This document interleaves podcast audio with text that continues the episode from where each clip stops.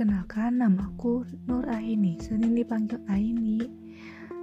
Aku mau cerita tentang kehidupanku waktu T K. Nah, di situ aku T K-nya di daerah Depok, Kelapa Dua, yang belakangnya I K K T. Yang aku ingat waktu T K itu adalah aku jalan-jalan sama temen-temen, sama guru. Kemana gitu?